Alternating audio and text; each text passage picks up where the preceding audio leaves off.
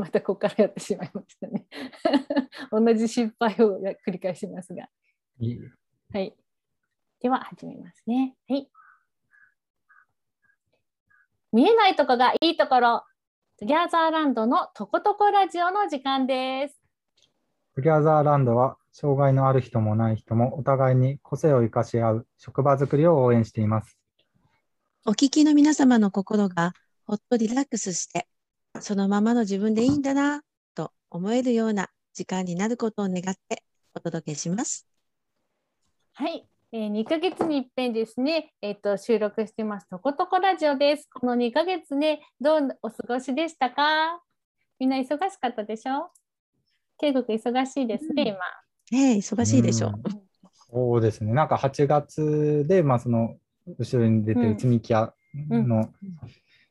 えー、がイムズで、まあ、仕事をしてたので、うん、商売してたので、うんうん、まあ、イムズが閉館になって、うんうん、新しい場所に今移転をするっていうので、うんうん、ちょっと予定が遅れててですね、うんうん、まだその新しい場所が完成してなくないんですけど、うんうん、まあもうそろそろ完成ということで、うんうん、次回、次回も2ヶ月後ですよね。うんうん。2ヶ月後には新しい場所にいると思います。そうなんですね。なんか楽しみですね。ワクワクもしますよね。大変だろうけどね、ワクワクもするよね。新しい出発っていうのはね、なんかドキドキワクワクですよね。いくちゃんどうでしたか？はい、まあ。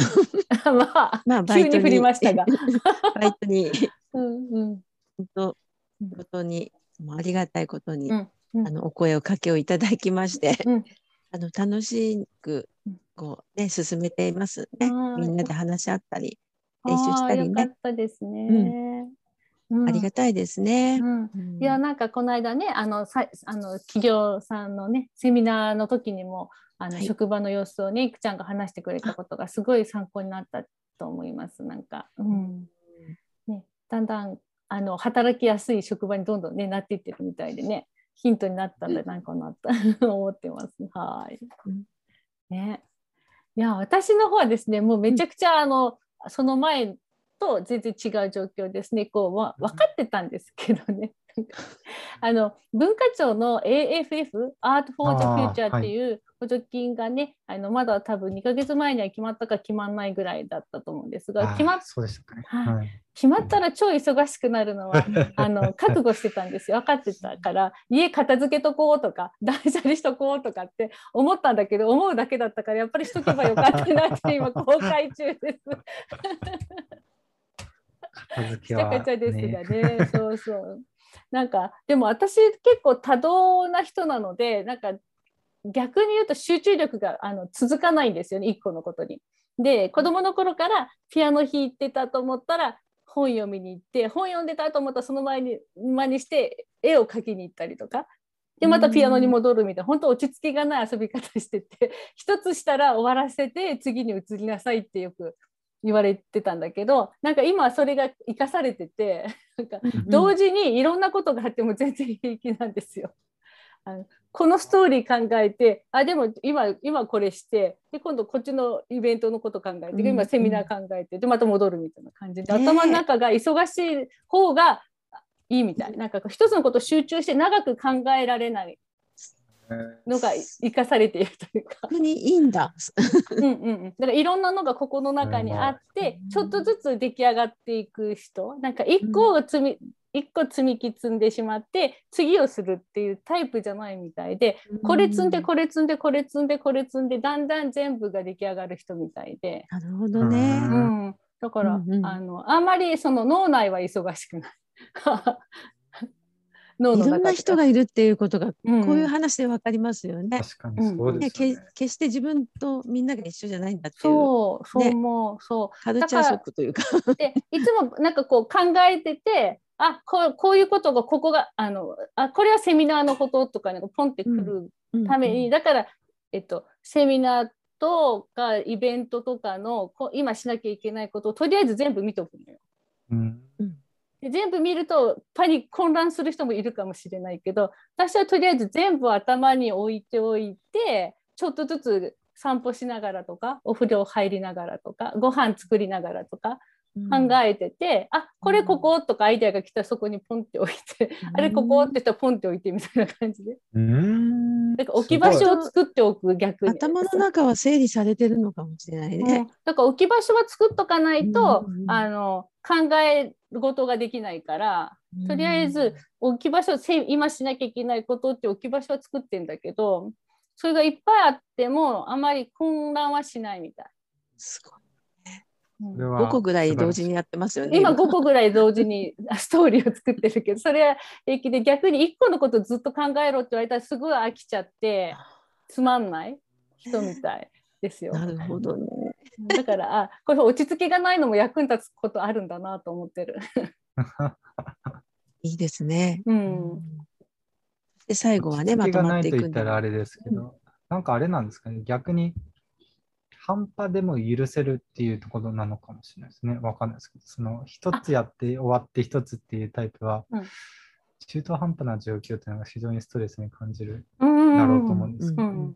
あそうなのその。今ここまでしかできないなと思ったらそこでほっぽいて次をやってるうちにはこっちがもう少し進むじゃない？なんか。確かに、うん、なるほど、ね、ありますね、うん、やっぱりその一緒にやってる仲間の中にはその中途半端ができないっていう友達もいますもんね。うん、もうこれを全部こう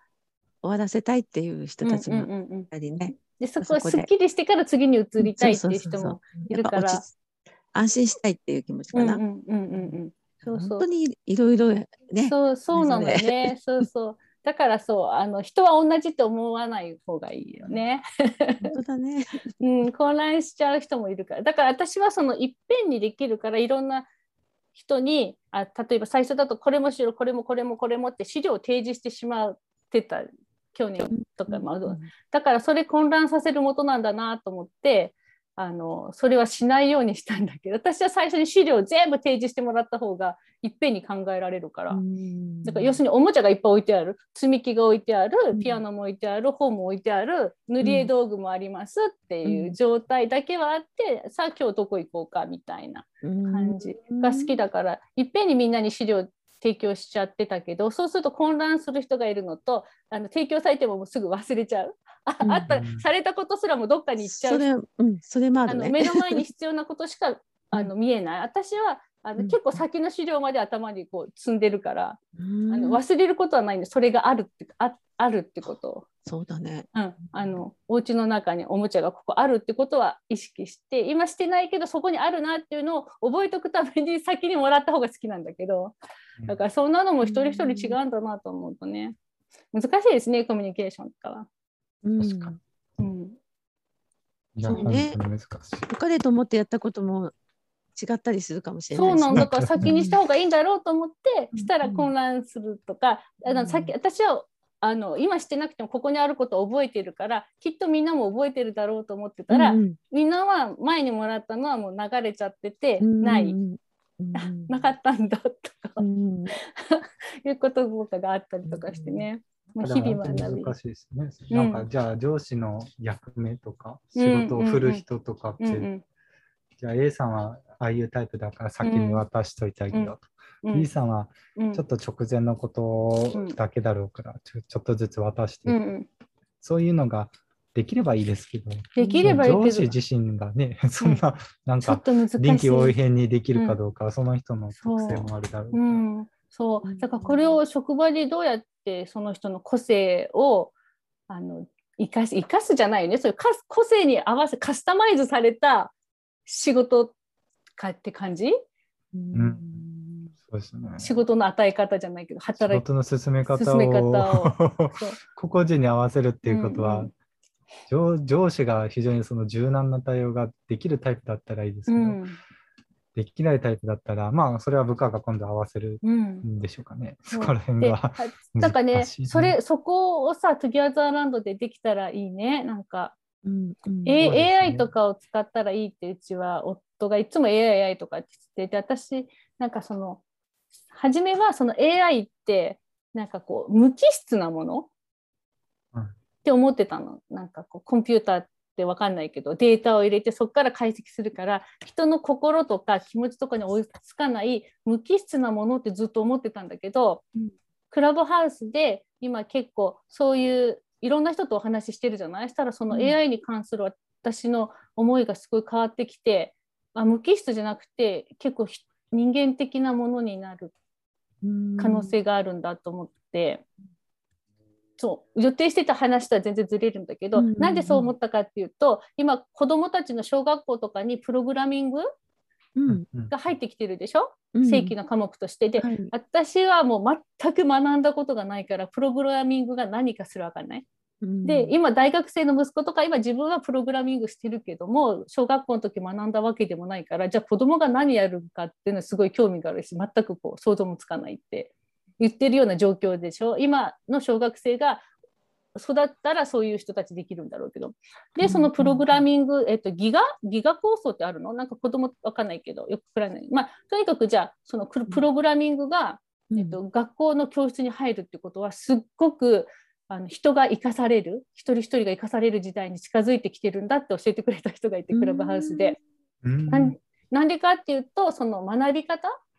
でほら目で見て字読んで学ぶ人もいれば耳で聞いて学ぶ人もいるしあの書き写すことが苦手で引っかかってる人もいるし、うん、でそれぞれ、あの引っかかってる人が違うとこが違うでしょ、うんうん、ででも同じことを同じにやってるからそれに合う人だけが今成績がいいっていう世の中なんだよね。うんうんうんうんでもやり方が変われば他の子が成績が良くなるかもしれないんだよねって話から、うん、AI であ AI じゃないそのプログラミングっていうのは実は子どもたちが自分に合った学び方を学んでいく可能性が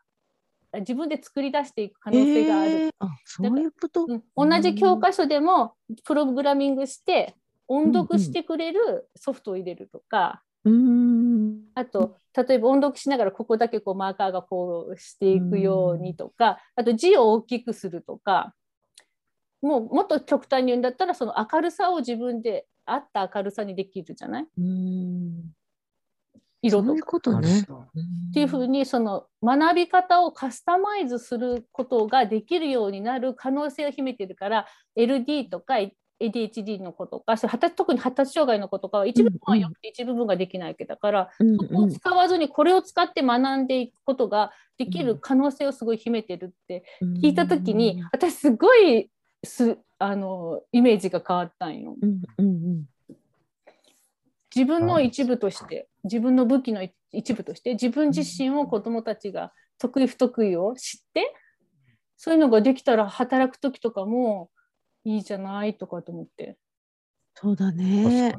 うん、確かにできそうな気がします、ね、よくわかんない世界では僕もありますけど。そう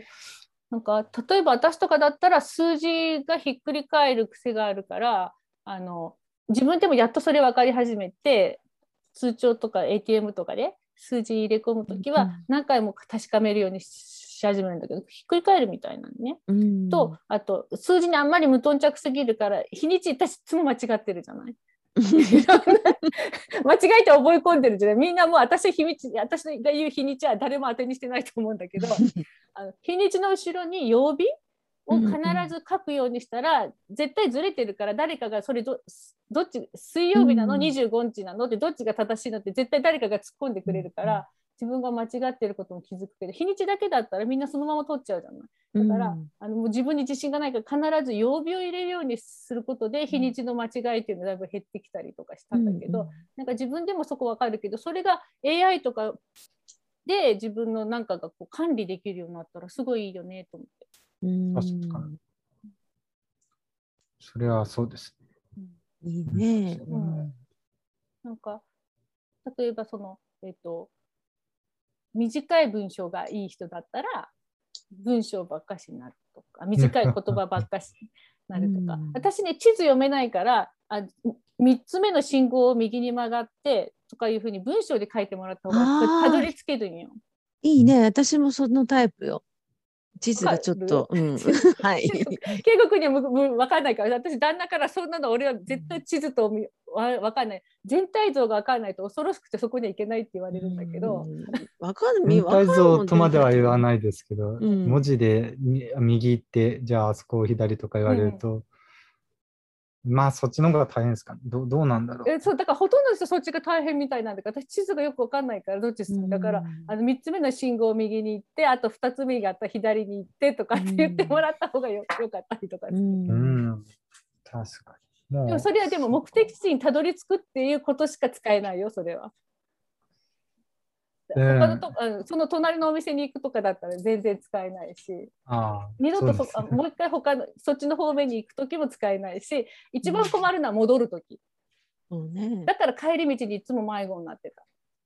もう景色が全然違うからね。そうそう。右に曲がった道次に帰る時左に曲がるのか右に曲がるのかちょっとよくわかんないから逆に曲がったりとかしてちょ結構帰りに困ってることがよくあったけどそういう地図だと。でも地図で読めばそれはありえないと思うんだけど。そうですね。それはなんか景色とかから判断するんじゃなくて、今見えてる1、2、3本目の見えてる景色でだけを判断できる情報にしてるってことですね。うんうん、とか、こう行けばそこにコカ・コーラの自動販売機があるから曲がるとかすると、ちょっと夫からその自動販売機がなくなった時も二度と行けないじゃないかとかね言われるけど、ね、そうなのよあのね緑の屋根のある家のあ見えたら右とか言って覚えてたらその家がなくなってるのよ。もうわからんのよ。終わりよね。そうなんよ終わりなんよ。確かにでもそれはそういう恐怖があるから 確かに全体を把握しようと僕はよっちさん的な思考をしてるかもしれないです。だからいや把握できたらどんなにいいかと思うだから不安不安だったですよね。それが把握できたらね。でもだからそういうのすらそういうのをこうもう分かった上での地図がね、見れたらいいし、だから多分勉強学んでる子供とかもたった今のここじゃなくて本当は全体像が見えて何のためにこれを学んでるかっていうのがこう分かればもっと良かったりとか。いいですね。本当は大きなのが見えて何のためにしてるって分かるといいんだけど、うん、だからそういうのがその子によって認知の仕方が違うから、うん、それに合わせたアプリシステムを自分でプログラミングできる可能性があるけどそれを教えれる先生とかがまだ育てないという問題は聞いたけど、そこではね。あでもでも本当にやっぱ学び方って変わっていくよねきっとね、うん、そう。そう聞いたらなんか AI って素晴らしいものだなって私は、うんうん、あのちょっと毛嫌いしてたの中でも学べるかもしれないし、ね、デジタルを毛嫌いしてたけどすごいなと思って。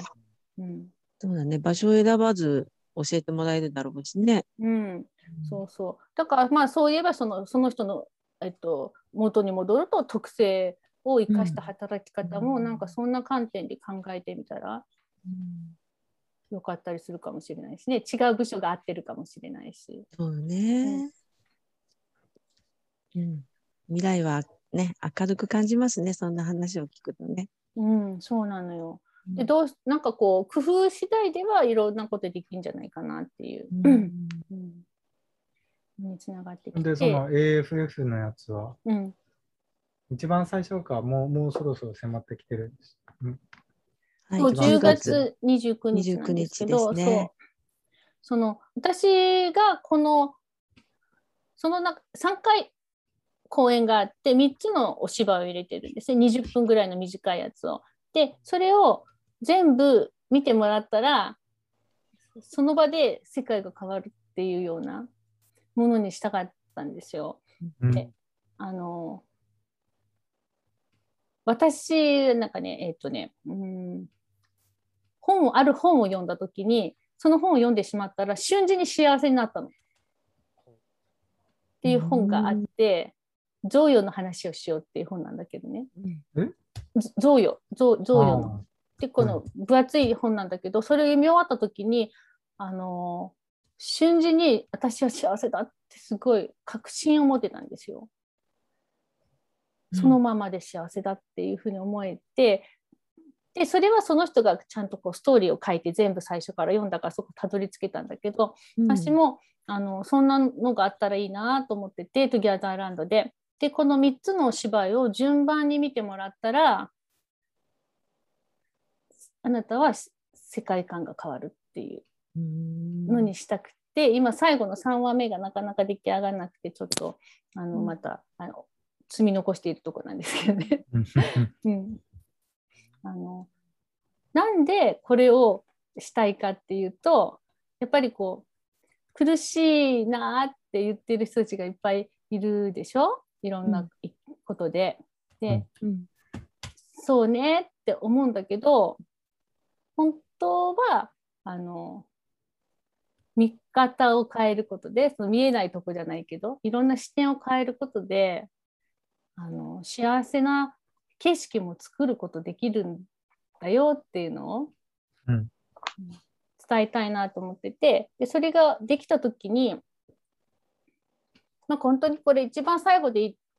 どうやってその世界観をくるってひっくり返せるかなと思うんだけど、この一番最後に来た世界観が最近の気づきで最後のやつなんだけど、うん、人って何かが完成したとか何かが達成したとか夢が叶ったとかそういう時に幸せになれるんだって思ってると思うの。確か。お金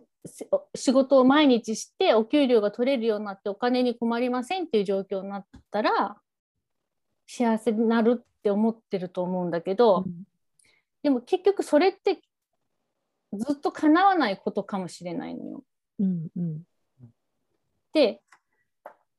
あの毎日週5時間あ週5日8時間働けるようになるなったら幸せだなってもし発達障害の人が思ってたとしたらでもその人はもしかしたらそれはずっとできないかもしれない、うん、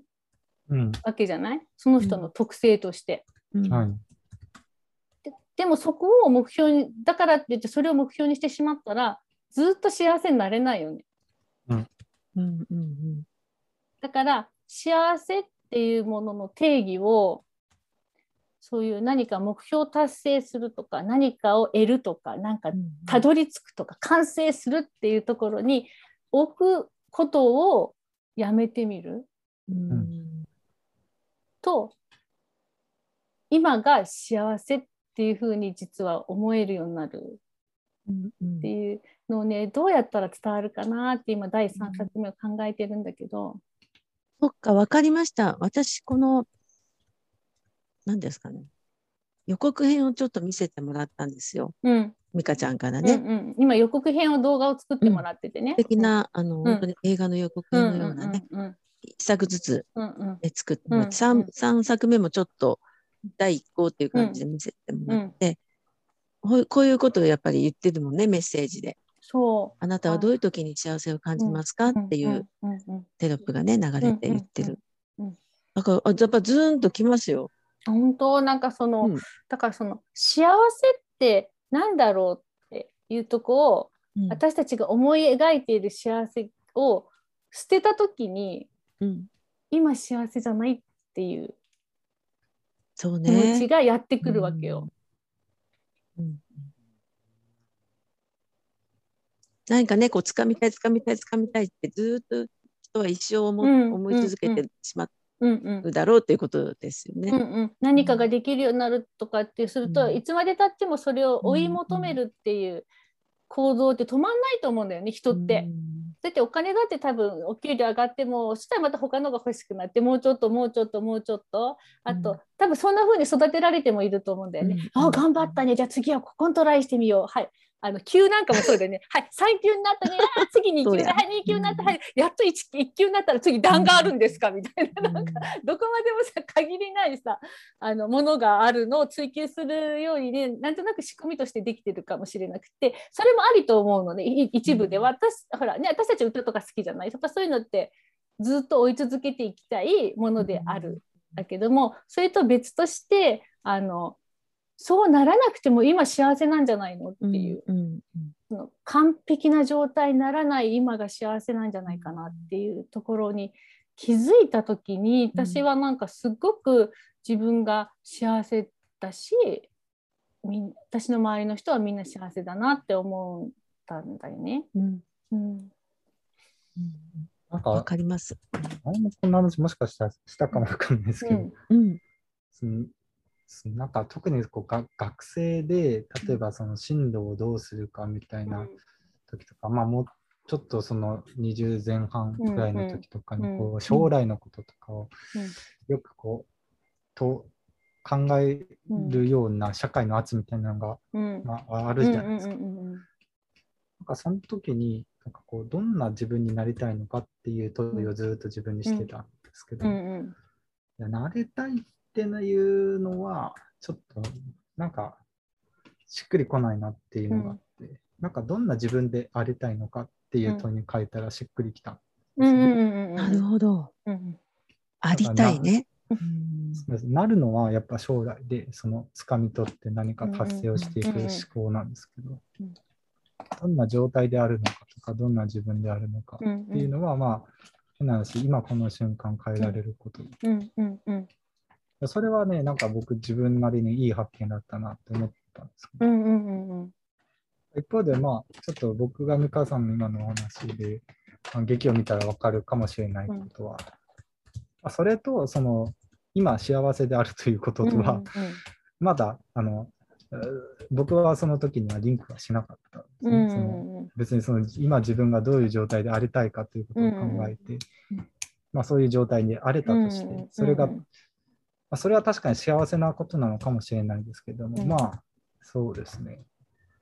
まあ、それもまた幸福感っていうのにもいろんな種類があるみたいな話なのかもしれないですけど、そうそうなんかこうこじゃあ幸せってなんだろうとか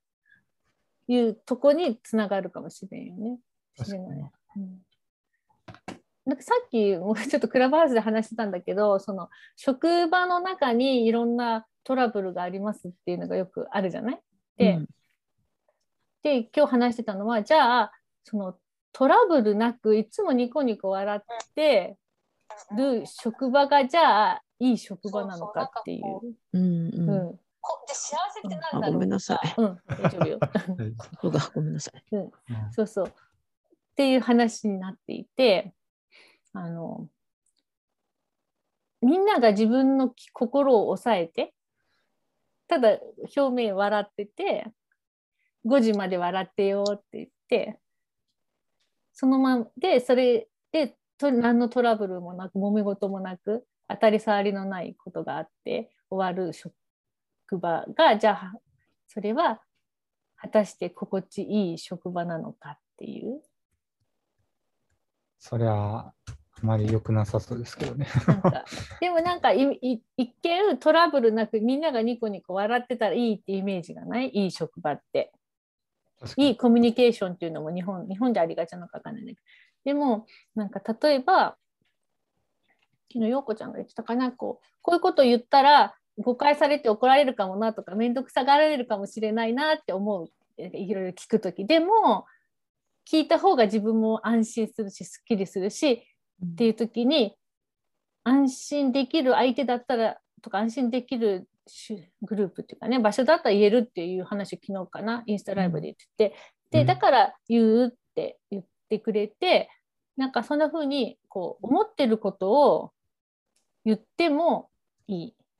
大丈夫と思ってもらえる職場だとすると例えば、まあ、陽子ちゃん分かんないことを聞くっていうタイプなんだけどなんかこう別に責めてるわけでも何でもなく自分の疑問をぶつけるとか、うん、あと、なんかディスカッションしてるうちに熱くなって大声にちょっとなってそれはエキサイトしてるだけ？なんか熱い情熱を出し表現してるだけの人がいたりとかするかもしれないじゃない？なんかいうふうにこうとか聞きにくいことなんだけども聞いた方聞いて分かり合った方がすっきりするなっていうこともあるじゃないなんか。うん、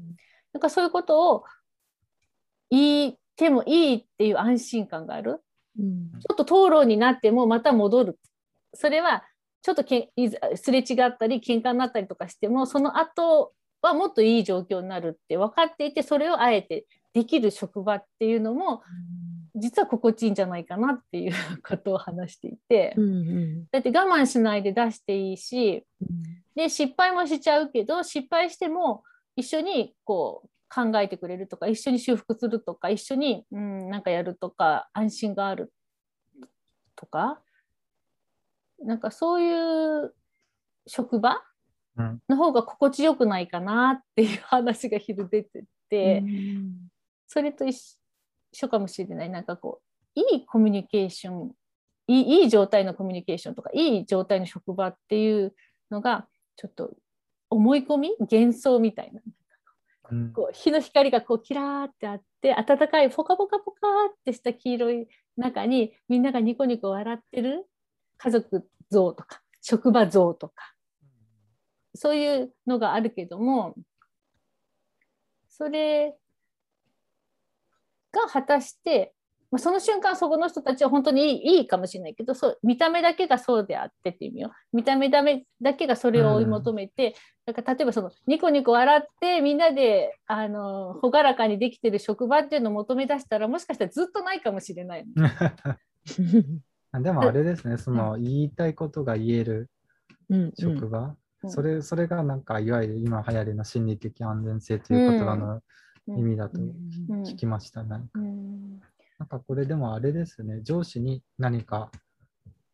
いこんなことを聞いたら、お前またかって言われるんじゃないかとか、そうそうそうそうそう。いうことをまあドキドキせずに聞ける。うん、うんとか目上の人はにこんなこと聞いちゃいけないんじゃないかとかって思わずに、うん、ちょっと「いやそれ違うんじゃないですか」とかって言ってみるとかができるとか、うん、でそれで一瞬波風立ってもまたきっと戻る安心感がある。だからその、ね、海海とかの凪っていうのかな。何にもない、まあ、波がない状態の海がある時もあれば波が立つ時の海もあるし、うん、あの空気も風がすごい強い日もあれば全く風も何もない日もあるじゃない？っていう風に自然界だっていつも揺れてるよね。ずっと何もない状態があることって実はないから人間関係職場とか家族とか人間関係とか自分の人生においても、うん、いろんなことがあるのが実は当たり前で、うん、何もないっ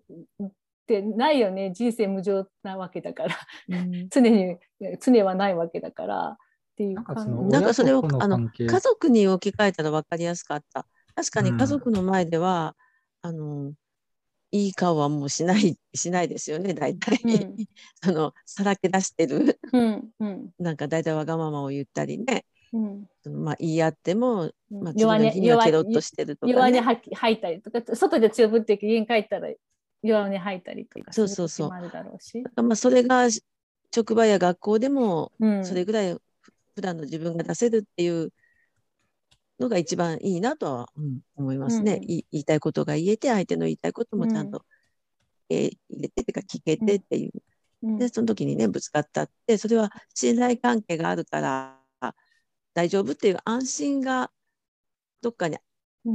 あ,、あるから大丈夫っていうことかな。うん、そこがな安心感がなければちょっと傷ついてしまって終わりみたいにね、うん、なるとあれだけど。そう。だから一番最後のその今が幸せではないかっていうことはそういうものでしょう。っていうこともある,、ある。人っていう人っていうのかななんか。でそれそね、そこにたどり着くために1があって2があって3なんだけど、1でお腹の中のスプーンっていうもので、えっと、人って結構多面体だよね多様だよねっていうのが。うんうん、で圭吾君と私といくちゃんは違いますっていう多様性をよく人は言うけども世間では。じゃなくって私の中にもいろんな私がいる。圭吾君の中にもいろんな圭吾君がいるわけじゃん。うん。時としてこんな私が出てきた。時としてこんな私も出てきたっていう。いろんなだから人自身一人の人も多面体でいろんな面持ってる、うん、ここから見ないでこっちから見たらまた違う時もある、っていうようなことを第1話で言いたくて、うん、第2話が「でこぼこから愛が見えた」ってやつでこれちょっと重めに作ってあるものなんですがこれはなんか、うん、人と揉める時とか人のことが嫌になっちゃう時とかあるじゃん。もうもう嫌だってもうこの人と会いたくないとか、うん、とか腹が立つとかいう人との間にそのまあ、ネガティブっていうかそういう気持ちがある時もいっぱいあるんだけど、うん、それを感じるってことは実は愛してるってことなっていうこと。深いわ。わかる？だってさだってさ通りすがりに例えば横断歩道ですれ違った人だけに人のことになんか感じる？そんな気持ち。うん、まあないよねよ。よっぽど腹が立ってはって誰かにイチャモンつけたい時ぐらいじゃ、うん、なんか通りすがりの人とか、うん、にすごい感じる、うん、だからその人にとその人と何かがあるってことはその人のことが大事。だし、うん、その人のことが大事だからこそ分かってほしいと思うし自分が大事だからこそ私のことを分かってほしいって思うっていう、うん、なんかこう、あのまあ、だから親子とか夫婦とか恋人同士とか、ね、で揉めやすいのはそういうお互いが大事だから揉めるだっていう。ね、だけどそこもなかなか素直に言えないのよね。大事でないならだってどうでもいいじゃん。だってはっきり言って、うん、揉めることもないし腹立てることもないわけであって。ね、っていう愛を第2話で表現したくてだから一見表面から見たらそこに愛があるって思えないだけども、あったかい、見た目には分かんないけども、奥にある愛があるっていうのが2番目のテーマなんだけど、それが見えるようになった後に最後にあの、うん、たった今そんな人生も多様だよ多面体みたいなとこで幸せ感じられるっていう3ステップなんですけどね。うん、楽しみですね。うん、なんかこうなんか要するにこのものの見方を変えた時に世界が変わってくるっていうのがうちのロゴじゃない見えないとこがいいところって、うんね。うん、違う世界が見えてくるっていうところが生きてくるというかね。なんかだかこう見方を変えることでいろんなものも実は違って見えてくて人生も世界も人も変わって見えてくるっていう、うん、でなんかそこでうち旦那すげえなって自分の旦那が言う言うんだけど TGL のこのロゴ、ロゴじゃないこのマーク、これあの彼が作ったんだけど、3方向から見てるわけよね、T と G と L を。うん、T はこっちから T はこっちから L はこっちからって3方向から見て立体に見えるように作ってるんだけど、うんうん、だからでこれを作った時の言葉が彼が言ってるのがその人も物もいろんあの多面体であるっていうね。で見方を変えることであの世界が変わって見えるっていうことはもうなんか TGL 作った子言ってた私やっとたどり着いた何年か前から。言ってたの預言者みたいな。こと言ってたんだけど。すごいですね。がその29日から始まる3連続のねバリアフリーコンサートの内容なんですがその前座としてね、えっと、24日に第4回障害がある人と働く意味を考える集いっていうところも実はね、はい、もう偶然ながらもその前振りだったんだけど、うん、ハーモニーが今年初めてズーム演劇に挑戦するんですが ズームでの演劇なんですけどね、うん、あの離れた場所からみんなで演劇しますが、うん、タイトルが「人生はカラフルビーズ」なんですね。で人生はもうビーズの首飾りみたいなもんだよっていうこういろんな色がある。たまには暗い日もあるさたまにはオレンジの日もあるさピンクでキャピキャピしちゃう日もあるブルーな日もあるいろんな日もあるけどつないでみればビーズの首飾り綺麗じゃないみたいな、うん、だから人生も多面体っていうかな。あのっていうのがあハーモニーもつながってたなと思ってるんですけどね。うん、ですね。っていう目白押しですね。ここから。目白押しなんです。うん、でも実質2か月くらいですか、1か月半。そうな最後終わるのが12月3日だから、もう本当に1か月半の間に終わっちゃうことなんだけど。結構最初の日にあれでしょ？挨拶でしょ？まだ頼んでないけどね、最初の日の挨拶あの最初の日の挨拶圭吾君に。圭吾君に。僕なんですか？言ってなかった。2回目がいくちゃん。はい。で、3回目がね、あの参加できないけど、あの関わってくれているカーネルさんに動画で、最初の挨拶動画で出しても出てもらおうかなと思って。これね、このコンサート、積み木屋さんも出ますもんね。積み木のね。積み木、積み木ライブでね。積み木を。まだ多分ね、そこまで意識がいってないというかね、追いついてないだろうけど、大丈夫よ、計画、積み木だけ持ってきて、その時の心の赴くままに作って。うんうん。なんかまた楽しみです、ね、そうそうそうなの、うん、本当に私がやりたいのはもうこんなコロナの中だから練習なんかなくてもその日に集まれた人がその場でそれぞれを表現したらパッチワークみたいに素晴らしい世界が生まれるんじゃないかなってもうみんなで一糸乱れずように何回も何回も練習してやるっていうステージはできない時代になってきたのでっていうその日に集まったらそのまんまを出し合ったらいいなって私の中では思ってます。なのでその時積み木だけ持ってきて 感じるままにやって感じるままに積んでください。心が軽くなります、めっちゃだけ本当ね一時90分間の間に3つ積んだだけでも全然 OK だってそれが慶吾君の表現やもん今日のっていう。なんか、うん、歌に聞き惚れてたら積むの忘れたでも絶対に OK。ね、一緒に歌ってたとかね。そうそう それも OK なんだけどね。だからあの負担なくなくっていうかそのコロナでもやれるっていうのが私の中の一つの目標で工夫の一つとしては裏影マイクステージの上のソーシャルディスタンスをしたいので上に3人までしか出ない。後の出演者は後ろからマイクです。声だけなる。かももしくは入れ替わるみたいな形でステージの上にもたくさんの人が乗らない。でスタッフもなるべく少人数たくさん関わる。本当はたくさんみんなみんなでやれば楽しい時代もありましたけどもちょっと少人数でっていうですね。やりたいなって思ってあとちょっと体調悪かったりとかした人はいつでもオンラインに切り替えてもらってでそれでもその時子供がねなんかグズって見れなかった人は録画でも見てもらうっていうもう参加の方法もバリアフリーで、ステージも、うん、で今日体調悪かったら録画してたの流すからそれで出演 OK だよみたいな感じの臨機応変なイベントにしていきたいなって思ってます。はい。ところでだいぶ越しました予定の時間結局。なんか結構しちゃいましたがね、皆さん聞いていただけたら嬉しいです。はい。ということでね、あの目白押しの、はい、1ヶ月、賞味1ヶ月ちょっとがもうすぐ始まりますので、あの詳細のとこにね、えーと、いろんなもの貼っときますので、見てください。あの予告動画もね、すごくいいです。うん、あの全チラシもいいです。もういいですね。あと各回テーマ曲を作曲してもらってるんですけど、うちのオリジナル曲